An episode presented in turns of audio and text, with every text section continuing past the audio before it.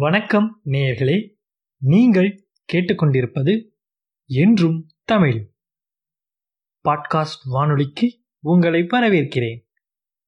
என்றும் தமிழில் இன்று திரு வே இறையன்பு அவர்கள் எழுதிய புரிந்ததும் புரியாததும் என்ற புத்தகத்தின் பெருந்தன்மை பேணுவோம் என்ற கட்டுரையின் முதல் பகுதி. வாருங்கள் கேட்கலாம். அடுத்தவர்கள் செயல்களை மன்னிப்பது பெருந்தன்மை அல்ல. மன்னிக்கும் அளவு அதில் தவறு எதுவும் இருப்பதாக கருதாத பெரிய மனமே பெருந்தன்மை.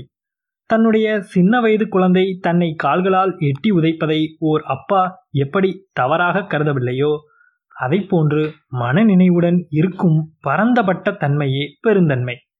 அதே குழந்தை வளரும்போது கோபம் வரும், இப்படி செய்யக்கூடாது என அறிவுறுத்துவோம். பெருந்தன்மை மற்றவர்கள் தவறை கூட விளையாட்டாகவும் இயல்பாகவும் எடுத்துக்கொள்கிற தாயுள்ளம் கொண்டது. ஆண்களுக்கும் தாயுள்ளம் இருக்க முடியும். அதை மற்றவர்கள் மீது படர விடுகிற போது நம்மை அறியாமல் உள்ளம் பரவசமடையும். நாளை தொடங்கும் போதே மகிழ்ச்சியுடனும் புன்னகையுடனும் விடியலை வரவேற்கும் விதமாக தொடங்குபவர்கள் அன்று அவர்களிடம் எதிர்படுகிற எல்லோரிடமும் அன்பை பொழிகிறார்கள். அவர்கள் காட்டுகிற பெருந்தன்மை நெஞ்சை நிறைத்து உலகின் மீது நம்பிக்கையை ஏற்படுத்தும் முயற்சியாக இருக்கும். ஒவ்வொரு இல்லத்திலும் யாரேனும் ஒருவர் பெருந்தன்மையுடன் இருப்பதால்தான் உறவுகள் நீடிக்கின்றன. கணவன் மனைவி இருவரிடமும் அது இருந்தால் அங்கு வெடிச்சிரிப்பு ஓசை விழித்திருக்கும் போதெல்லாம் கேட்கும் அளவு ஆனந்தம் ததும்பும் அதிசயம் நிகழ்கிறது. இருவருமே வெவ்வேறு திசைகளில் திரும்பிக் கொண்டிருந்தால் நீ நடந்து கொண்ட மாதிரியே நானும் நடந்து கொள்வேன் என முடிவெடுத்து விட்டால் அது இல்லமாக இருக்காது, சிறையாக இருக்கும். பெருந்தன்மையுடன் இருப்பவர்கள் அடுத்தவர்கள் செய்த தவறுகளை ஒதுக்கிவிட்டு அவர்கள் துயரத்தின் போது துணை நின்று துடைத்தெறியும் பரோபகாரிகள். அவர்கள் அப்படி செய்வது அவர்கள் நாண வேண்டும் என்பதல்ல, நாணமடைய வேண்டும் என்பதற்காக. அன்புமயமாக்கினால் மகிழ்ச்சியாக வாழ முடியும் என்பதால் பலவற்றை அசை போட்டு வன்மத்தை ஆறவிடாமல் தடவிக்கொண்டிருப்பவர்கள் இரத்த கொதிப்புக்கு ஆளாகுவார்கள். பெருந்தன்மையற்றவர்கள் அடுத்தவர்களுக்கு இழைக்கும் அதே அளவு தீங்கை தங்களுக்கும் இழைத்துக் கொள்கிறார்கள். பழைய நினைவுகள் நமக்குள் மகிழ்ச்சியை ஏற்படுத்தவும் நிதானத்தை உண்டாக்கவும் செய்ய வேண்டுமே தவிர நம்மை வன்மம் உடையவர்களாகவும் வருத்தப்படுபவர்களாகவும் ஆக்கிவிடுவதற்காக அல்ல. பெருந்தன்மை இருப்பவர்கள் நெடுநாள் நீடு வாழ முடியும். பெருந்தன்மை என்பது உணர்வுகளின் உச்சம். அன்பு, கருணை, தாராள மனப்பான்மை, சுயநலமின்மை, பொறாமையின்மை, மன்னித்தல் போன்ற அத்தனை உத்தம குணங்களும் பெருந்தன்மையால் ஏற்படும். அவர்கள் பேராசையுடனோ காமத்துடனோ இல்லாத பெருந்தகையாளர்களாக திகழ்வார்கள். மற்றவர்களுடைய வளர்ச்சியில் மகிழ்ச்சி அடைய முடிபவர்கள் எப்படி பொறாமை கொள்ள முடியும்? என்னுடைய நண்பர்கள் இருவர் ஒரு விருது பட்டியலில் இருந்தார்கள். எவர் விருது பெற்றாரோ அவருக்கு முதல் தொலைபேசியே அந்த இன்னொரு நண்பரிடமிருந்து வந்தது. அவர் தானே விருது பெற்றது போல மகிழ்ச்சி அடைந்தார். எனக்கு நாளைக்கு வேண்டுமே என்று நினைக்காமல் அடுத்தவர்களுக்கு அளிப்பதும் இந்த வேளை உணவையே வேறொருவருக்கு பசியார கொடுத்துவிட்டு நான் பட்டினியாக இருப்பேன் என்று கொஞ்சம் கூட அது பற்றி மனதிற்குள் முணுங்காமல் இருப்பதும் தான் பெருந்தன்மை. எப்படி பார்த்தாலும் மனிதர்களுக்குள் இயல்பாக அமைந்துள்ள அற்பத்தனங்கள் இல்லாமல் செயல்படும்போதுதான் பெருந்தன்மை உண்டாகும். அவர்கள் அறிவும் ஆற்றல் போன்றவற்றையும் அடைந்து மற்றவர்களுக்கு வாழ்வியல் உதாரணங்களாக திகழ்வார்கள். பெருந்தன்மையின் போற்றத்தக்க இயல்பே அது தொற்றிக்கொள்ளும் இயல்புடையது என்பதுதான். நம்மிடம் ஒருவர் மிகுந்த பெருந்தன்மையுடன் நடந்து கொண்டால் நாம் அவரிடம் அற்பத்தனங்களுடன் நடந்து கொள்ள இயலாது.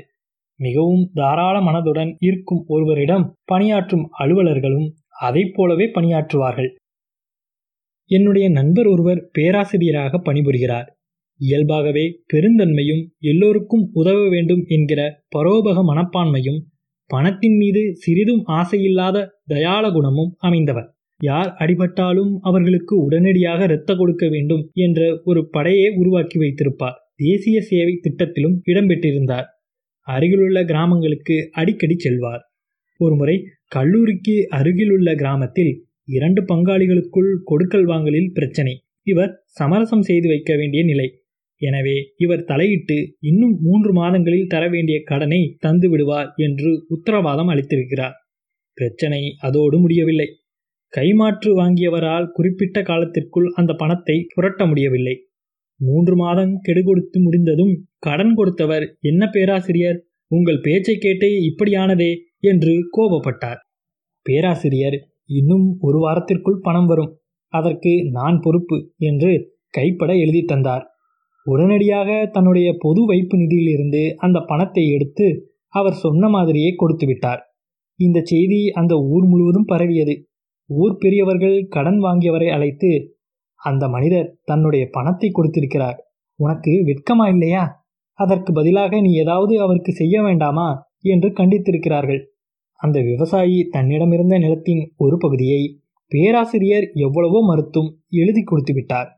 இது நடந்து 10 ஆண்டுகள் மேலாகிறது. இப்போது அந்த நிலத்தின் அருகில் அரசின் வளர்ச்சி பணிகள் நடந்த காரணத்தால் நில மதிப்பு 10 மடங்கு கூடிவிட்டது. பேராசிரியர் அந்த விவசாயியை அழைத்து, இப்போது உங்கள் நிலம் பல மடங்கு உயர்ந்துவிட்டது, எனவே அதை விற்று நீங்கள் எனக்கு கொடுக்க வேண்டிய பணத்தை மட்டும் தந்தால் போதும் என்றார். அந்த விவசாயி, இப்போது அது என் நிலம் அல்ல, விற்பது பற்றி நீங்கள் தான் முடிவெடுக்க வேண்டும் என்று சொன்னார். நான் விற்று மீத பணத்தை உங்களுக்கு தரட்டுமா என்று பேராசிரியர் கேட்டதற்கு, ஐயா, பெருந்தன்மையில் எப்போதும் நீங்கள்தான் சிறந்து விளங்க வேண்டும் என எண்ணி எங்களை அற்பமாக ஆக்க முயற்சி செய்யாதீர்கள். நாங்கள் ஏழைகள்தான், ஆனால் பிச்சைக்காரர்கள் இல்லை. கொடுத்ததை திரும்ப வாங்க மாட்டோம் என்று உரத்த குரலில் பேசிவிட்டு சென்று விட்டார். நாம் ஒன்றை நினைவில் வைத்துக் கொள்ள வேண்டும். பெருந்தன்மையாக இருக்க வேண்டும் என்று எல்லோருமே விரும்புகிறார்கள், ஆனால் அதற்கான சூழலும் வாய்ப்பும் கிடைக்கும் போதுதான் அது நிறைவேற முடியும். பெருந்தன்மை என்பது பலத்தால் வர வேண்டுமே தவிர பலவீனத்தால் அல்ல. அடிக்கக்கூடிய சக்தி இருப்பவர்தான் அடித்தவனை மன்னிக்க முடியும். பெருந்தன்மை என்பது அன்பால் வர வேண்டும், ஆளுமையால் வரக்கூடாது. பிச்சைக்காரன் நம்மை விட்டு நகர்ந்தால் போதும் என்று அவசர அவசரமாக 10 ரூபாயை அவன் தட்டில் போடுவது தயாள குணமல்ல. எதிரே இருப்பவர்கள் வக்கிரமாக பேசுவார்களே என பயந்து அவர்கள் கோரிக்கைக்கு சம்மதம் தெரிவிப்பது பெருந்தன்மை அல்ல. அரசியல் கட்சிகள் மாநாடு நடத்த கொடுக்கப்படும் நன்கொடை உண்மையில் நன்கொடை அல்ல, அது கட்டாய வசூல். பெருந்தன்மையுடன் இருப்பது வேறு, பெருந்தன்மையாக காட்டிக்கொள்வது வேறு. நிறைய பேர் நான் மிகவும் பெருந்தன்மை உள்ளவன் என்று நிரூபிக்க நினைப்பார்கள், ஆனால் முடியாது. அவர்களையும் மீறி அவர்களுடைய சில்லறை குணங்கள் படம் எடுத்து ஆடும். பெருந்தன்மை என்பது உதட்டில் மாத்திரம் இருக்கிற ஓர் உணர்வு அல்ல, அது இதயபூர்வமாக நிகழ வேண்டியது. இப்படி செய்தால் நம்மை மற்றவர்கள் மதிப்பார்கள் என்று எதிர்பார்த்து நடப்பதல்ல பெருந்தன்மை. அவர்கள் செய்த இனிய செயலை அவர்களே மறந்து விடுவது உண்டு. அடித்தவன் மீது அன்பு காட்டுபவனே பெருந்தன்மை உள்ளவன். பெருந்தன்மையால் மற்றவர்களை திருத்தவோ அவர்களை வருத்தவோ நம்முடைய நோக்கமல்ல. உன்னைவிட நான் புனிதமானவன் என்று உணர்த்துவதற்காகவும் அல்ல. சந்தனம் மணப்பது போல இது என் குணம் என்று சிறிதும் சலனப்படாமல் செயல்படுவதே நம் பணியாக இருக்க வேண்டும். நம்முடைய பெருந்தன்மையை சிலர் ஏமாளித்தனம் என்று முத்திரை குத்தி முடிந்த அளவு பயன்படுத்தி கொள்ள நினைப்பார்கள். அது பற்றியெல்லாம் நாம் வருத்தப்படக்கூடாது. கைமாறு கருதி செய்வதல்ல பெருந்தன்மை, கைமாறு கருதாமல் செய்வதே பெருந்தன்மை. பெருந்தன்மை துளியும் இல்லாத மனிதர்கள் யாரும் இல்லை, ஆனால் அவர்களை சுற்றி சில நிகழ்வுகள் ஏமாற்றத்தையும் சோர்வையும் ஏற்படுத்தி நாம் பிழைக்க முடியாது என்கிற அச்சத்தை உண்டாக்கும் போது அவர்கள் சுயநலமாகி போகிறார்கள். பெருந்தன்மையில் அளவுகோல் இருக்க வேண்டும். அது அடுத்தவர்களும் பெருந்தன்மையாக இருப்பார்கள் என்று எண்ணி அவர்களிடம் கையேந்தும்படி நம்மை கொன்று சென்று விடக்கூடாது. பெருந்தன்மை என்பது விழிப்புணர்வுடன் வெறும் உணர்ச்சி மட்டும் உந்தாமல் எடுக்கப்படுகிற உணர்வுபூர்வமான நடவடிக்கை. அது மகரந்தத்தை தேனீக்களுக்கு தருகிற செயலாக இருக்க வேண்டுமே தவிர இலைகளையே தின்ன எருமைக்கு அளிக்கிற மூடத்தனமாக இருக்கக்கூடாது. ஆற்றில் போடுவதை மட்டுமல்ல, நாற்றில் போடுவதையும் நன்றாக அளந்து போட வேண்டும். சில நேரங்களில் நாம் நடவடிக்கை தொடர்புடையவர்களுக்கு கூட தெரியாமல் இருக்க வேண்டும் என்று தெரிவதே பெருந்தன்மை. சொந்த குடும்பத்தில் கூட சுயநலத்துடன் இருப்பவர்களை நான் பார்த்திருக்கிறேன். பெருந்தன்மை மட்டுமல்ல, உயர்ந்த பல குணங்களும் ஒருவர் பெற்றிருக்கும் செல்வத்தை பொறுத்தே அமைவது இல்லை. விமானத்தில் பயணம் செய்கிற சிலர் மிகவும் அற்பத்தனமாக நடந்து கொள்வதை பார்க்கலாம். பணிப்பெண் மிட்டாய் தட்டை நீட்டும் போது இரண்டு கைகளிலும் அள்ளி தங்கள் சட்டைப்பையில் திணித்து கொள்கிற பெரிய மனிதர்களை பார்த்திருக்கிறேன். உயரமான பயணத்திலும் தரைமட்டமான குணம். தன்னிடம் நிறைய இருக்கிறது. பலர் யாருக்கும் எதுவும் தர தயாராக இல்லாததால் மட்டுமே அவ்வளவு செல்வத்தை காப்பாற்றுவதாக நினைத்து கொள்கிறார்கள். எங்கு இலவசமாக கிடைக்கும் என வசதி படைத்தவர்களும் நடந்து கொள்வதை நாம் பார்க்கலாம். ஒருமுறை வசதியான என் நண்பர் ஒருவரை வேறு ஒருவர் இடத்திற்கு தெரிந்தவர் அழைத்துச் சென்றார். அவர் அங்கே உணவு உண்டு என்றார். நண்பர், எனக்கு மாமிச உணவு கிடைக்குமா என கேட்டார்.